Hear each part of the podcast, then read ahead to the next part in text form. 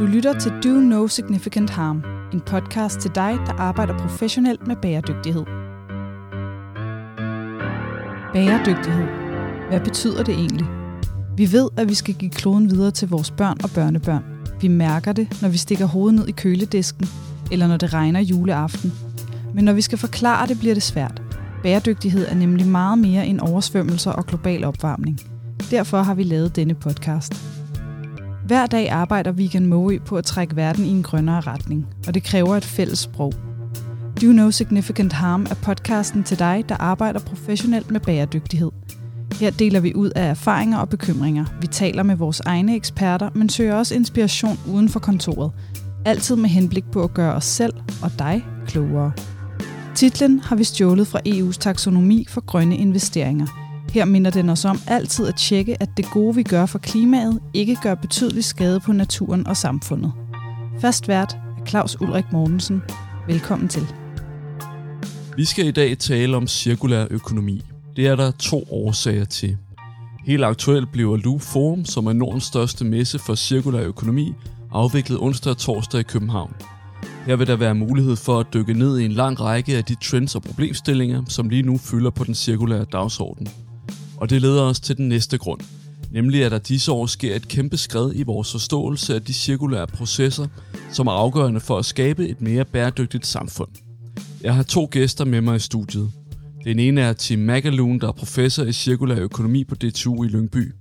Tim har brugt sit arbejdsliv på at udvikle modeller, som kan hjælpe virksomheder med at skabe mere bæredygtige produkter. Og så har han undersøgt, hvor gode danske virksomheder egentlig er til at arbejde med cirkulære produkter. Den anden er Jar Johannes Chen.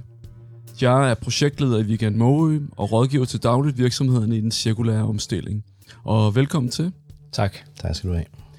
Lad mig starte med et uh, helt overordnet spørgsmål. Hvad sker der lige nu på den cirkulære dagsorden, Tim? Uh, det sker rigtig meget.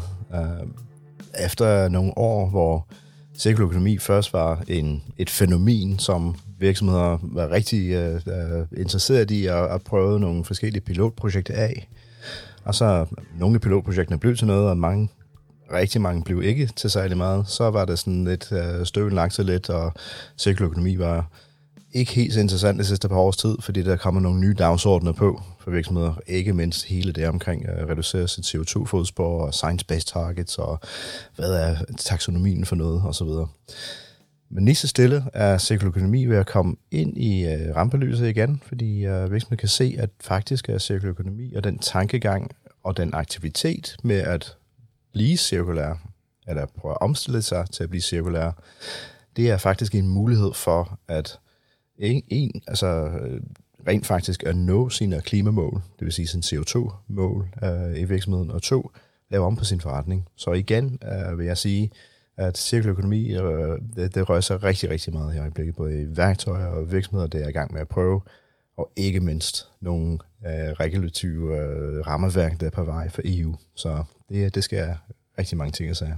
Fedt. Og det, det bliver rigtig spændende at, at dykke ned i her i løbet af den næste halve times tid. Øhm, ja, jeg tænkte egentlig, du kunne få lov lige starte med at, at forklare os, hvad er cirkulær økonomi for en størrelse? Altså hvis vi tager sådan i virkeligheden tekstbogsversionen, ikke? Altså hvad er, hvad er det, vi taler om, når vi taler om, om, om cirkulær økonomi? Jeg tror, når man starter med at snakke om, øh, om cirkulær økonomi, skal man først snakke om den lineære økonomi, som, øh, som vi ser rigtig meget øh, af vores kultur og samfund er, er bygget op omkring det her med, at du har nogle øh, produkter, du øh, skal producere de her produkter ved at trække nogle ressourcer ud. I stedet det kunne være stål, det kunne være plastik, nogle helt, helt konkrete øh, råmaterialer, som, som du så bruger i en øh, produktionssammenhæng. Du, du sætter dem sammen, det bliver, bliver til en telefon. Du øh, sidder derude som for, forbruger øh, og bruger det her produkt i en, øh, en vis tidsperiode.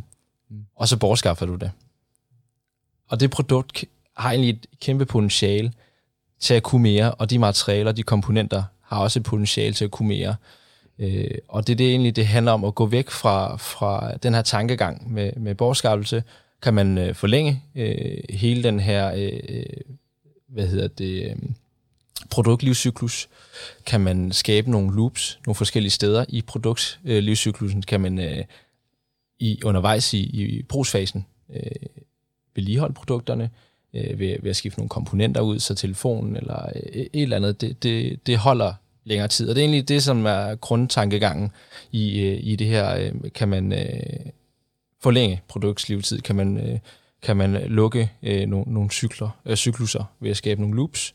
Øh, og øh, kan, kan man øh, ja, gøre det flere gange og bruge det som en, en systemtænkning i stedet for?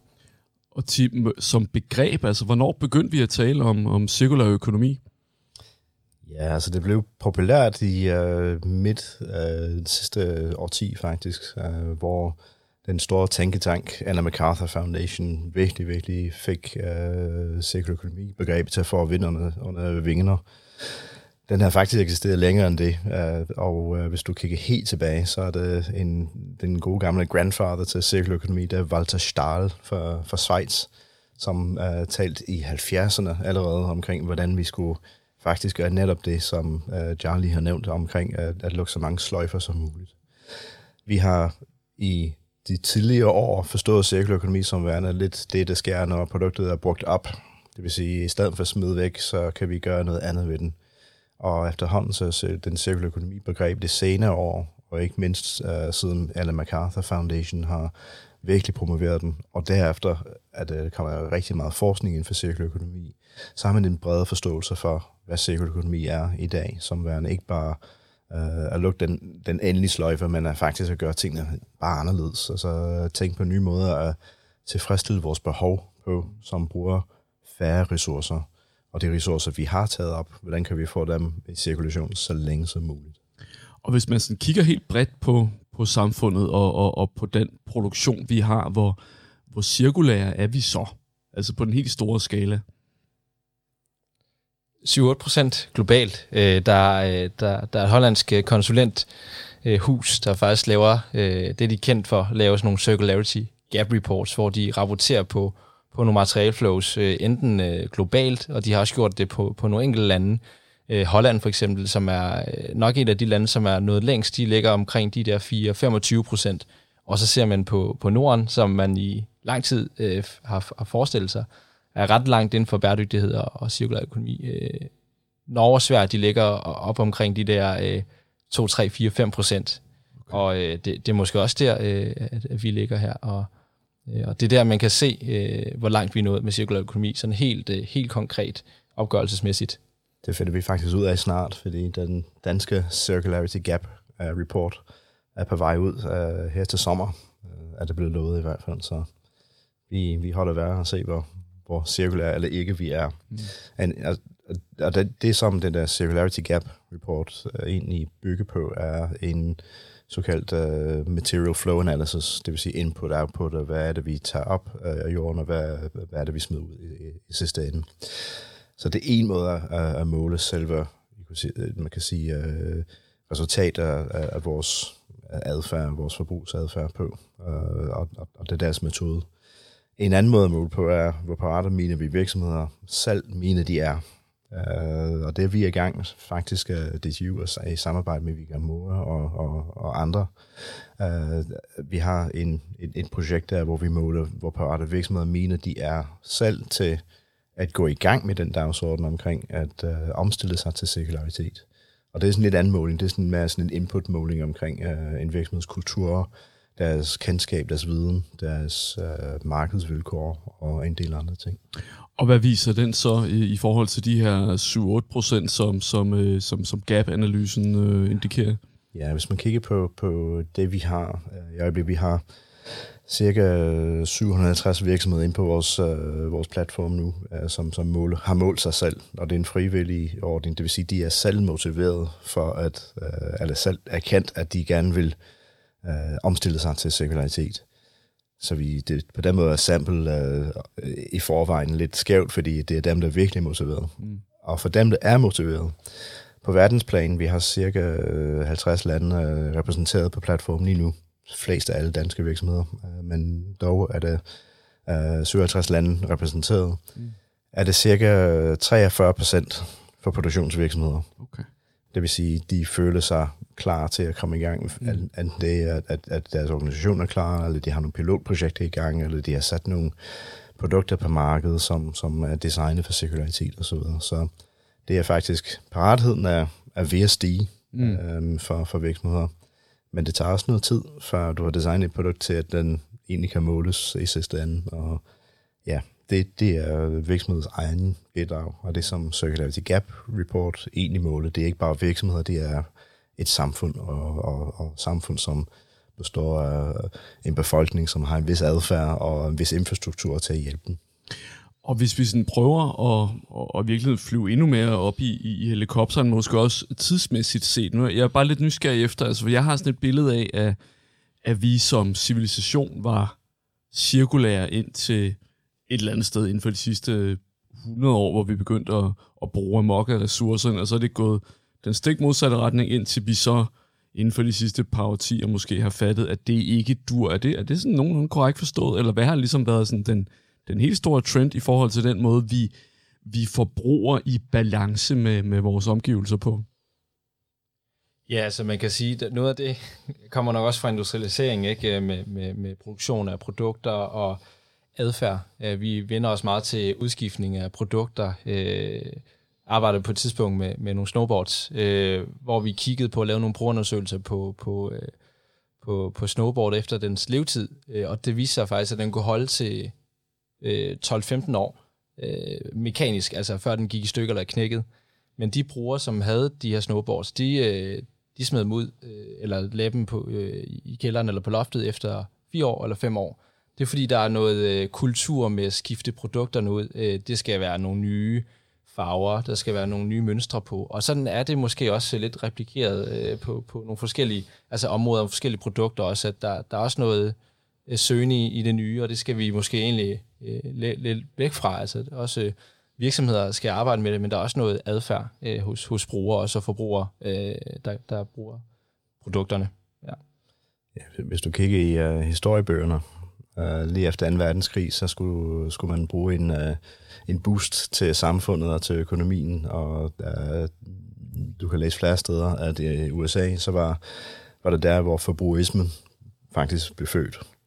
Og det med commoditization, at gøre produkter til commodities, øh, med masseproduktion og, og, og design for the dump, og design for, for nye markeder og fashion, og, og, og, og skifte øh, folks holdning ud ved, at det kommer øh, hurtigere øh, nye produktmodeller og så videre, først for biler og derefter for forbrugsprodukter. Og den er bare racet ud af, uh, lige indtil, til, ja, det gør det stadigvæk.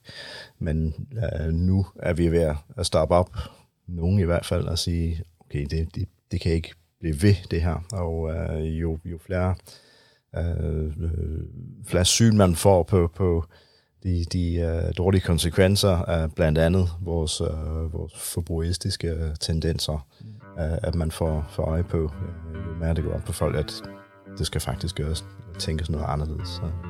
Du lytter til Do No Significant Harm.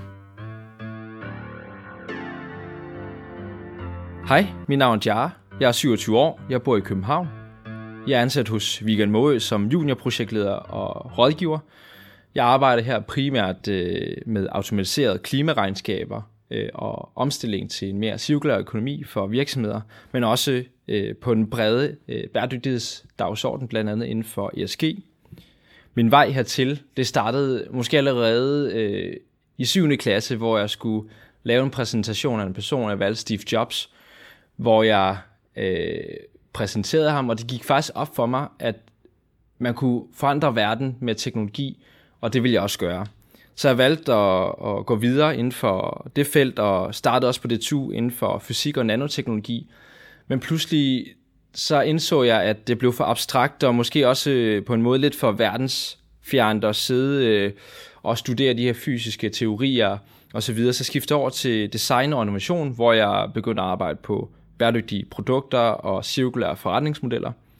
Da jeg så blev færdig, så øh, ringede øh, Lasse, øh, som jeg kender ud fra DTU, og også øh, min nuværende kollega nu, og øh, præsenterede Weekend Måø og, og den her mulighed, der var her. Og det gik hurtigt op for mig, at øh, det var en øh, ret øh, interessant og, og spændende øh, mulighed, fordi at øh, hvis man kigger på andre konsulenthuse, eller at Weekend Måø, det er ikke bare et, øh, et konsulenthus, hvor der er en afdeling med bæredygtighed, det er integreret top-down hele vejen igennem øh, kernen i vores DNA.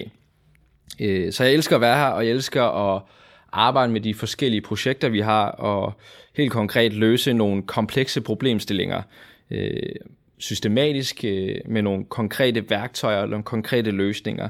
For eksempel øh, har jeg arbejdet på øh, nogle forløb, øh, der hedder Ready to Loop, øh, faktisk i samarbejde med DTU, hvor vi hjælper virksomheder med at finde øh, nogle konkrete cirkulære strategier, som de kan implementere, og de kan arbejde videre med, så vi bider en stor, kompleks problemstilling som cirkulær økonomi op i nogle bider, så det er helt konkret, helt håndgribeligt for dem.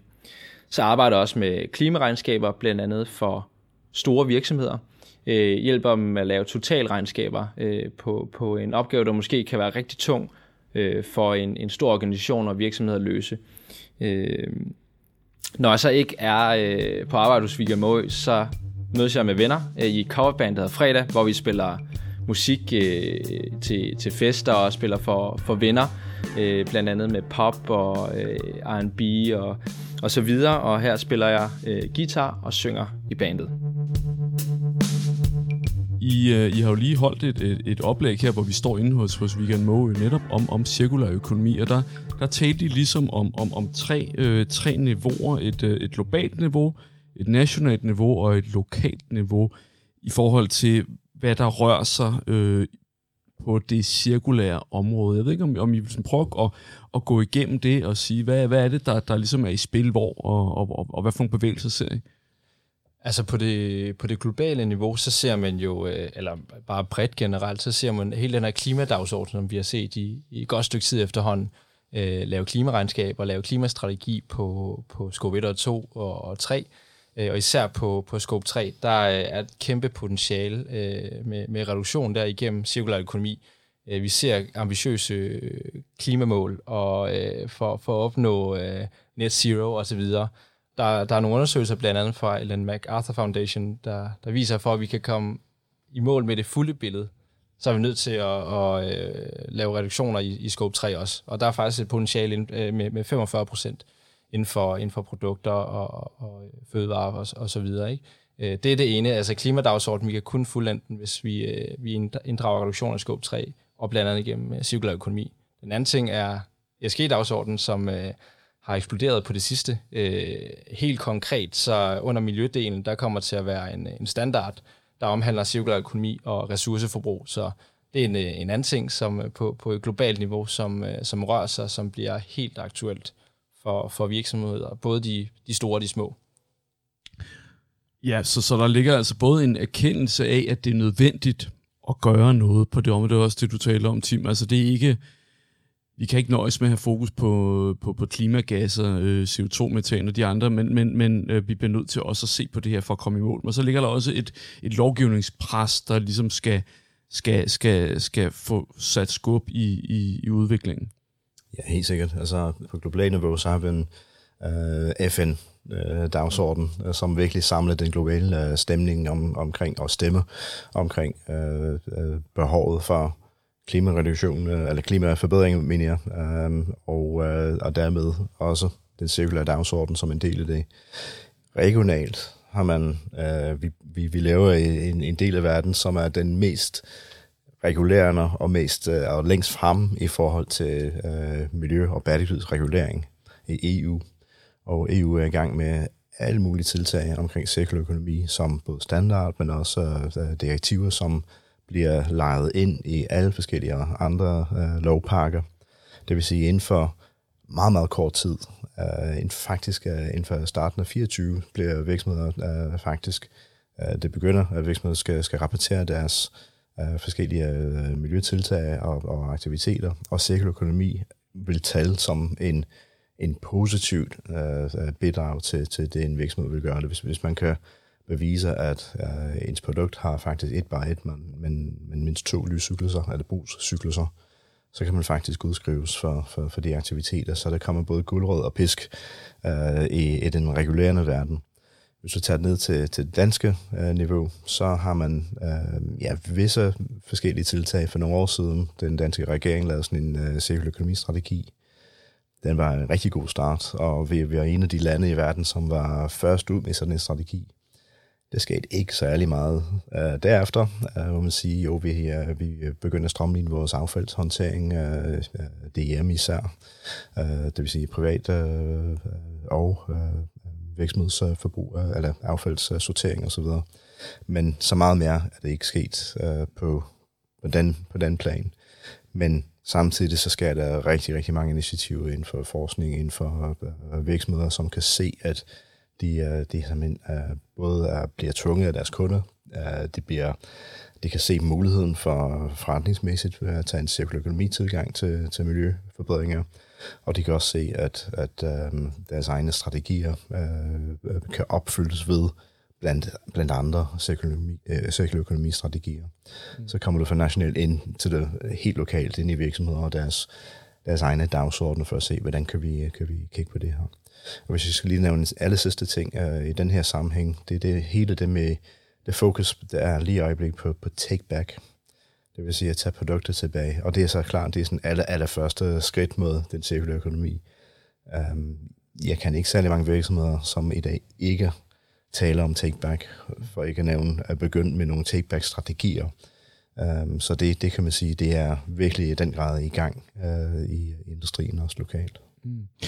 Men når man, nu var jeg altså sent som i sidste weekend bare ude og, og købe noget tøj sammen med min datter, ikke? Og, og hende sådan, du ved, altså, så hun styrer mod, mod H&M, fordi det, det, det er billigt, og det, det, det er det, hun går og kigger med, med hendes veninder, ikke? Og, og når de er ude og, og shoppe, eller, eller øh, måske mere kigge i virkeligheden, ikke? Altså, men, men, men det, der foregår, i stedet som i H&M, det virker jo ikke specielt bæredygtigt. Der hænger en masse billigt tøj, og hvis du går videre ned i Elgiganten, er der en masse elektronik, og, og hvad sker der med det, når du er færdig? Og så går du over i, i hvad ved jeg, i Føtex, og så kommer der en eller anden slæbende med to øh, kæmpe store affaldssække fyldt med brød, som ikke kan sælges. Og, altså, så der, verden ser jo ikke specielt cirkulær ud, men jeg ved ikke om, om om man som øh, almindelig forbruger måske overser de strømme, der, der ligger bag, eller hvordan. Øh, det er fordi, når du siger eksempelvis, at man i Holland er helt op på at have en, en 25 procent, ikke? altså det er jo rigtig meget, og så, så i Danmark så noget lavere, men altså...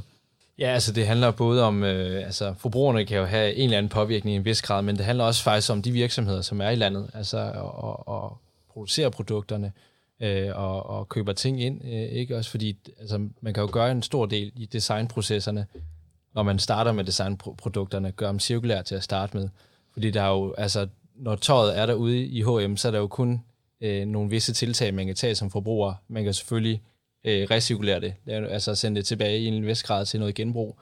Men hvis det allerede er tænkt ind altså for, øh, til at starte med i produkterne, at elektronikken, den kan øh, øh, gå tilbage i, i noget take-back, øh, og der er nogle systemer sat op allerede, øh, så vil det være meget nemmere for forbrugerne. Altså det handler også om, øh, om virksomhederne, øh, når de sidder i deres strategi, eller de sidder i deres proces, og sidder og arbejder sig igennem de løsninger, de skal levere til, til enten øh, altså, øh, B2B, til andre virksomheder, eller til, til B2C, altså til, til konkrete kunder, som, som køber de her produkter.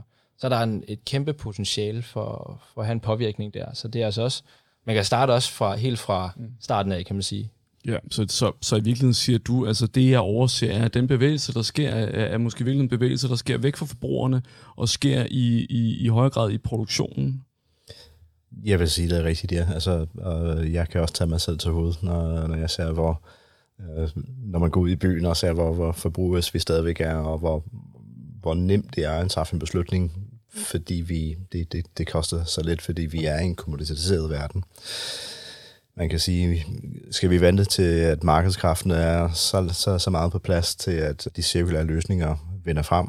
Det kunne man tage som en strategi, og det er på visse fronter i gang, men altså på den anden side øh, kunne man øh, også øh, prøve at hjælpe den cirkulære omstilling på vej. Um, og jeg tænker det igen, hvis man kigger tilbage til, til EU, det er det, som egentlig er i gang med at ske, at uh, man, man, man lovpriser og, og faktisk uh, giver, giver uh, støtter til uh, de virksomheder, som, som gerne vil noget cirkulært, og samtidig lige så stillet så, så indfører vi nogle, nogle, nogle krav til, til produkter, eller de virksomheder, som producerer produkter. Men altså, i sidste ende, når du ser for meget, vi har at vælge fra. Og jeg, jeg elsker at være i sådan en verden, som, som ikke er på den måde restricted. Mm. Uh, men samtidig kan man godt tage sig til hovedet og sige, ja, okay, det er, det er lidt, lidt for billigt at, uh, at gøre, gøre det forkert, uh, som vi er lige nu. Så, men jeg, jeg, jeg tror, det er en opsummering der med, at, at det, det egentlig foregår i, i, i, i juraafdelingen af EU, kan man sige, og det, der foregår jo frem mod produktionsvirksomheder, er i gang samtidig med, at øh, vi stadigvæk er en smule øh, oblivious øh, som, som forbrugere, som individer. Du lytter til Do No Significant Harm, en podcast til dig, der arbejder professionelt med bæredygtighed. Jeg hedder Simone. Det er min stemme, du nogle gange hører, når du lytter til vores podcast. Og det er netop det, en podcast kan. Sæt stemme på fortællinger, skabe nærvær og bringe lytteren tættere på afsenderen. Direktøren, eksperten, kollegaen, vennen, verden. Podcasten er et effektivt værktøj for virksomheder til både intern og ekstern kommunikation. Skal din virksomhed have en podcast? Har I brug for hjælp til speak? Lad os i Weekend Måø hjælpe jer med alt fra udvikling, tilrettelæggelse, optagelse til teknisk vejledning. Tag fat i Claus Ulrik Mortensen, hvis I vil høre mere. Tim, jeg kunne godt tænke mig, at, at, at vi kunne dykke lidt ned i det arbejde, der foregår ude på, på DTU. Altså prøv at fortælle omkring, hvordan du øh, i din dagligdag øh, arbejder og har arbejdet med, med cirkulær økonomi, og, og hvad det er for nogle resultater, der, der, der er indsigter, der er kommet ud af det. Ja, vi har faktisk rigtig mange projekter inden for, for cirkulær økonomi, eller inden for bæredygtighed det hele taget øh, i øjeblikket. Så vi har aldrig, aldrig haft mere travlt med, med at lave metoder og, og, og, og, og hjælpe virksomheder til, til at måle øh, i forhold til, hvordan det egentlig går for dem øh, på, den, på den omstilling. Hvis jeg kun skal fokusere på cirkulær økonomi-projekterne, et af projekterne, vi, vi har haft kørende, som faktisk øh, blev afsluttet for halvanden års tid siden, det var faktisk et nordisk projekt, der hedder Circuit. Og den tog faktisk alle fem af de store nordiske øh, lande med i projektet, med forske, men også øh, med, med industrien. Vi havde over 100 virksomheder ind, ind i projektet faktisk. Det vi egentlig fokuserede på var, øh, hvordan kan vi lave et metodesat til de virksomheder, som rigtig gerne vil omstille sig til cirkulær økonomi. Hvordan er det, de gør det? I forhold til forretningsmodellen, i forhold til, hvordan man egentlig designer og udvikler sine produkter, i forhold til, hvordan er det, man holder styr på sin produkt i sit produktlivstid, det vil sige gennem øh, digitale tracking og tracing og hele den digitale teknologi-delen af det. I forhold til, hvordan er det, når produktet endelig øh, når sit øh, første brugsfase, eller måske end of life, øh, som det hedder på engelsk, hvad er det for en, en, en vej, vi skal hjælpe dem til, øh, for at vi ikke bare deponerer eller forbrænder den. Så hvad, hvad er det for nogle strategier, vi har, hvilken hierarki, hvilken prioritering vi kan gøre os. Og så havde vi en fokusområde, som kiggede på, hvordan er det, vi samarbejder i værdikæden, for at øh, både opstrøms og nedstrøms, som øh, er absolut øh, vigtigt for den cirkulære økonomi. Altså den, den cirkulære økonomi vil kun eksistere, hvis vi tage fat i hvert eneste del af livscyklus. Øh, undskyld, ikke livscyklus, også livscyklus, men, øh, men værdikæden. Der har vi en, øh, et fokusområde der. Og så til sidst, så havde vi et fokusområde omkring, og er det faktisk bæredygtigt at gøre det her? Det kunne være eksempler på uh, cirkulær økonomi, som, som virkelig ikke vil, uh, vil give mening for en miljømæssig bæredygtighedssynsvinkel. Hvad kan det være, altså ubæredygtig cirkulær økonomi? Ja, det vidste jeg, at du ville spørge. et eksempel kunne være for eksempel, hvis vi øh, indsamler blød plast, mm. som vi gør i Danmark nu. Det er en rigtig god idé. Til en vis grad. Er det, er det til en vis grænser. Hvis vi kører den øh, blodplast øh, flere end øh, nogle kilometer, så gør den økologiske regnstykke øh, ikke op længere. Vi kommer til at bruge flere kræfter, miljømæssige kræfter, CO2-ressourcer, på at indsamle, transportere og derefter øh, genbruge og genanvende øh, materialerne. Mm. Det kunne måske være bedre at øh, forbrænde den der. Hvis vi til gengæld samler den ind sammen med hårplads, som er lidt tungere og kan passe den lidt sammen, som vi gør i Danmark, så ser billedet anderledes ud. Så det var et eksempel på et, en, en ekstrem, hvis vi, hvis vi kun havde fokus på én bestemt fraktion, øh, så kan det være lige så cirkulær og virkelig, virkelig en dårlig idé miljømæssigt. Og det skal man også holde for øje. Øh, hvad er det for nogle strategier, vi, vi tager i forhold til, hvordan kloden egentlig har det, når vi, vi tager dem. Og det er en meget vigtig fokusområde. Så det var det, var det, det, det ene projekt, og det, på det projekt så lavede vi et metodesat, mm. um, som uh, ligger klar for, for alle uh, at bruge. Og hvis man så kigger på, på summen af, af den viden, som I på DTU har, har tilegnet sig, så nævner du nævnte øh, i starten, vi nævnte den her GAP-rapport, som kiggede på at, at måle på, på landsniveau, øh, nationalt niveau, hvor, hvor, hvor, hvor, hvor højt ligger man, øh, og så sagde du så, I havde så gennem øh, jeres øh, Ready to Loop-projekt øh, kigget på, jamen, hvordan oplever virksomhederne selv, altså deres parathed til at arbejde cirkulært, og den siger du, den var helt op omkring nogle 40 procent, og i nogle lande over 50 procent. Hvad, hvad ved I om, hvad der fungerer, det vil sige gøre verden mere cirkulær, og til de virksomheder, som gerne vil det? Altså, hvad er det, hvor skal man tage fat? Ja, så det, det er et andet projekt, du lige nævnte, det er Ready to Loop-projektet. Det er der, hvor vi går ind og hjælper virksomheder til at stille en diagnose for sig selv. Hvor parate mine vi, vi er. Ikke i forhold til input-output, men i forhold til øh, virksomhedens egen parathed. Har vi nogle eksempler? Uh, er vi i gang med, øh, med noget? Har vi forståelse for vores forretningsmuligheder? Uh, ved vi, hvad uh, lovgivning er på området? Vi stiller en, en række spørgsmål til forskellige typer virksomheder. Og det, de kan gøre, er at bruge de spørgsmål til at lave en selvdiagnose og den selvdiagnose skal de gerne dele med så mange som muligt i virksomheden, så hvem man får et øh, så, så øh, ægte billede af en virksomhedsparathed som muligt. Og med den parathed skal man se, hvor man har styrker, hvad, hvor vi faktisk er i gang i vores virksomhed, og derefter, hvor vi har nogle forbedringsmuligheder. Og som alting, når man kommer i gang, så er der altid flere forbedringsmuligheder, end der er styrker. Og sådan er det også øh, med, med den cirkulære omstilling. Det næste, man kan gøre, man kan benchmarke sig anonymt med de andre virksomheder, vi har inde på platformen. Og det kan man gøre uh, til dels i forhold til typen af virksomheder, om det er BTC eller BTB for eksempel, i forhold til, hvor man er henne i verden, Danmark versus Norge for eksempel, kan man også benchmark. Man kan gøre det branchemæssigt. Man kan ikke gøre det virksomhedsmæssigt, fordi så vil vi røbe de andre virksomhedstal. Uh, det, det er dybt fortroligt og anonymt. Mm. Men man kan få en idé om, hvad de andre gør. Virksomheder kan rigtig godt lide at sammenligne sig og se, hvor, hvor er føretårnene hen. Mm. Det næste, man kan gøre, er at prioritere og sige, vi er stærke her, vi er svage der, og vi har nogle muligheder for at udvikle os. Lad os bare fokusere på for eksempel vores produktinnovation, øh, for at gøre den mere, øh, vores produktudvikling mere cirkulær.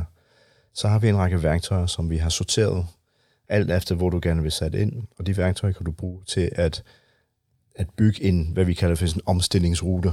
Det vil sige, uh, for at, at, at rykke os, hvor vi er i dag, til en bedre cirkularitetsparathed. Og efter et stykke tid, det kan være en måned, det kan være et halvt år, så kommer man tilbage til sin parathed, og så måle sig igen og sige, hvor, hvor er vi nået hen i dag? Hvor er vores parathed er nået? Det vi kan se uh, for de virksomheder, vi har haft uh, til at bruge platformen, og dem, der har været ind, ikke bare at måle, hvordan vi er i dag, men rent faktisk taget alle de her skridt uh, og lavet nogle forløb, de her omstillingsforløb her, og faktisk er begyndt at, at, at arbejde med nogle konkrete værktøjer på nogle konkrete case-projekter. Når de går ind og måler sig igen, så kan de se, at deres parathed det bliver løftet. Mm. Og det er rigtig godt. Uh, og vi er rigtig, rigtig glade for, at den virker på den måde, at, at, at de føler sig, at de, at de har prøvet nogle flere ting.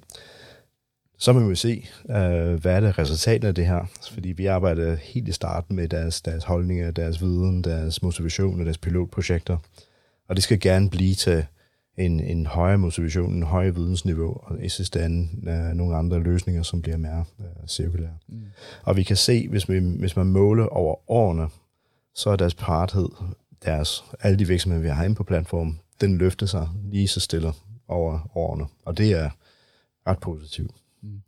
Og ja, det Tim beskriver nu er altså en, en parathed, der, øh, der løfter sig.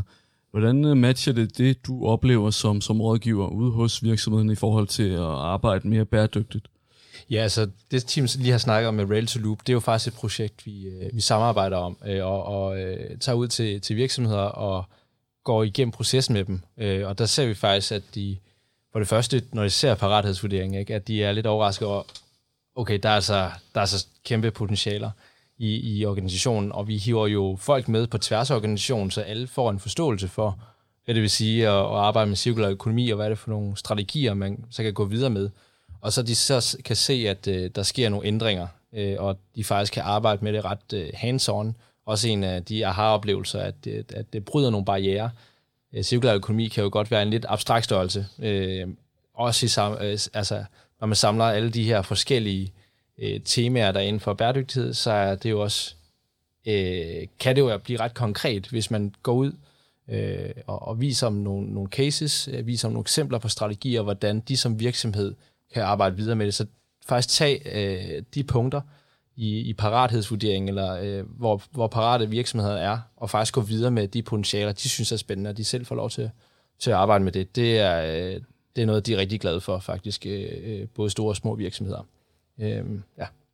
Og så til sidst, så øh, jeg indledte jo med at nævne, at, at vi øh, senere på, på den her uge har den her Loop Forum, som så er Nordens største messe med, med fokus på, på cirkulær økonomi. Og øh, ja, Tim, jeg ved jo udover, at, at, du skal ud og være med i en, en række forskellige debatter, jeg kommer også til at skulle moderere en debat, hvor, hvor du med, så har du også været med ind over øh, sådan programudvikling i en eller anden omfang. Så jeg går ud fra, at du, du er ret godt opdateret på den her messe her. Hvad, hvad skal man holde øje med, hvis man synes, at, at det, vi taler om nu, er, er spændende? Altså, hvad, hvad, hvis du sådan skulle pege et par retninger? Jeg, jeg glæder mig altså til, til, til løbform, øh, fordi, altså, og, det, og det er meget snart, øh, fordi det, øh, det, det er to dage med rigtig, rigtig mange indlæg, og øh, jeg var med sidste år, øh, og det var, det var holdt for første gang sidste år, en af de første store messer efter coronatiden, og folk var virkelig glade for at komme øh, op, op og dele viden og erfaringer på, på cirkulær økonomi. Det, jeg reflekterede over for sidste år, var, at det var rigtig meget fokuseret på de første trin omkring cirkularitet. øh, det vil sige den, den end of life og recirkuleringsdelen af det. Det, som jeg ved kommer i år, er rigtig meget omkring, øh, hvordan kan man gøre i produktionsvirksomheder. Øh, designe produkter cirkulært på en helt anden, øh, anden måde, end vi kiggede på sidste år. Jeg ved også, at det er rigtig meget omkring alle uh, scopesene. Øh, hvordan er det, man, man forener cirkulær økonomi med scope 3, især øh, i sin organisation. Jeg ved, det rigtig meget omkring den kommende øh, reguleringspakke for EU, for alle forskellige vinkler. Jeg ved, det er utrolig mange eksempler på, på virksomheder, universiteter, og konsulenter og NGO'er, som, som har arbejdet med og arbejdet sammen om det her projekt, og rigtig mange øh, tiltag, der er i gang. Så den, jeg synes, altså, jeg ved, der er mange udstillere, men altså programmet med de her mange forskellige parallelle sessioner, den, den er sprækfyldt med, med uh, eller smækfyldt med, med forskellige uh, uh, indlæg, og virkelig, virkelig uh, interessant. Det bliver faktisk svært at vælge fra session til session. Okay. Og så, ja, hvis du skulle have lov at, at vælge, hvad vil, er der noget, du vil, vil, vil pege imod? Altså jeg vil gå, gå ind på og, og kigge på nogle forskellige cases, altså konkrete virksomheder, der arbejder med det her, og få noget viden øh, og, og, og høre øh, nogle forskellige perspektiver på, hvordan de arbejder med det, især øh, i år, øh, hvor vi har hele værdikæden med øh, bredt øh, forskellige dele af værdikæden, ikke? og samlet sammen, og så generelt øh, være med i nogle, nogle diskussioner og, og snakke med folk om, omkring, hvordan de oplever det, og, og øh, hvad er det for nogle øh, udfordringer og aha-oplevelser, de, de får med. Så det, øh, det glæder mig også utrolig meget til, øh, på samme måde som, som Tim og deltage. Godt. Jamen, øhm, så vil jeg sige mange tak, fordi I uh, har tid til at kigge ind forbi, uh, forbi studiet her. Og ja, tak uh, Jar, Johannes Chen, og tak til dig, Tim Magalone. Tak skal du have. Og tak til jer, der lytter med. Vi høres ved. Hej. Du har lyttet til Do No Significant Harm, en podcast til dig, der arbejder professionelt med bæredygtighed. Podcasten er produceret af Vegan Moe.